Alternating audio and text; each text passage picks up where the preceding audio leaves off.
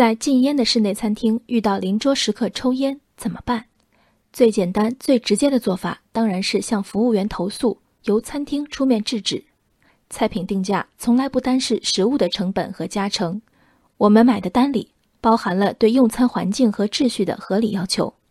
当我们通过网约车平台叫车，赚取服务费的平台提供了哪些对应的服务？下面是一条昨天的新闻：杭州的王女士在几天前的早高峰时，通过滴滴出行网约车平台拼了一辆快车去上班。当时拼车的三名乘客中有两名已经上车，不多久。第三名乘客上车，没想到还带了两条到人大腿高度的大狗。司机对此没有拒绝。一路上，两条狗没有受到任何约束，凶猛叫唤，其中一条还不时把头伸到司机和坐在副驾的王女士中间，感觉随时会扑过来咬人。男司机被吓得连握方向盘的手都是抖的。赶着开会的王女士挨到目的地后，立即向滴滴投诉。滴滴给出了。对司机口头警告和处罚，并返还二十四元乘车费的解决方案，在王女士表示不缺这二十四块钱，如果后续还是不作为，还会继续关注进展后，滴滴客服欣然表示：“那谢谢您的关注了，我们暂时就不操作这个费用返还了。”一边是怕处罚不敢拒单的司机，一边是带着狗可算打上了车不肯取消订单的乘客。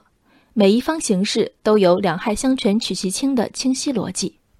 滴滴网约车平台接受采访时称，平台起草的乘客文明公约中的确涉及携带宠物乘车的情况，要求拼车乘客请勿携带宠物或者活禽搭乘车辆，非拼车乘客携带宠物活禽乘车必须提前征得车主同意。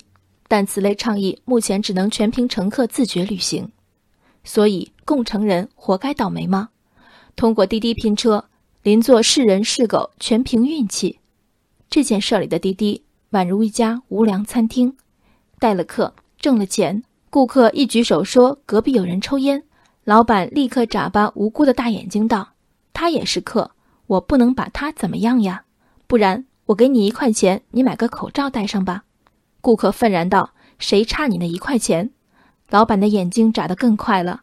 好啊，那这一块钱我替你收着了哈。未经告知让大狗同城拼车，接到投诉全无道歉之意，将乘客不接受以退乘车费为解决方案的表态视为不必退款的令箭。滴滴啊，恶心人可以注意次数。导盲犬以外的宠物是否适宜搭乘公共交通工具？答案在多数情况下显然。网约车平台以一句“全靠乘客自觉”。将管理车辆和规范业务的责任甩得干干净净，挣的是这份钱，这份活儿却好似不存在。你能指责那名见了大狗战战兢兢的司机吗？乘客受不了了，下车是受气亏钱的损失；他受不了了，拒载却是扣分砸饭碗的自杀之举。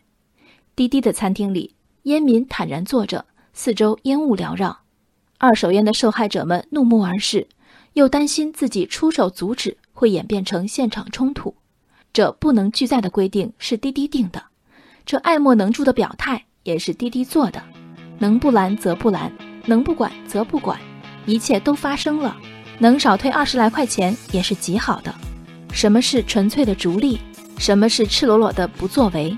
这就是人生海海，见微知著。我是静文，往期静观音频，请下载中国广播 app。或搜索微信公众号“为我含情”。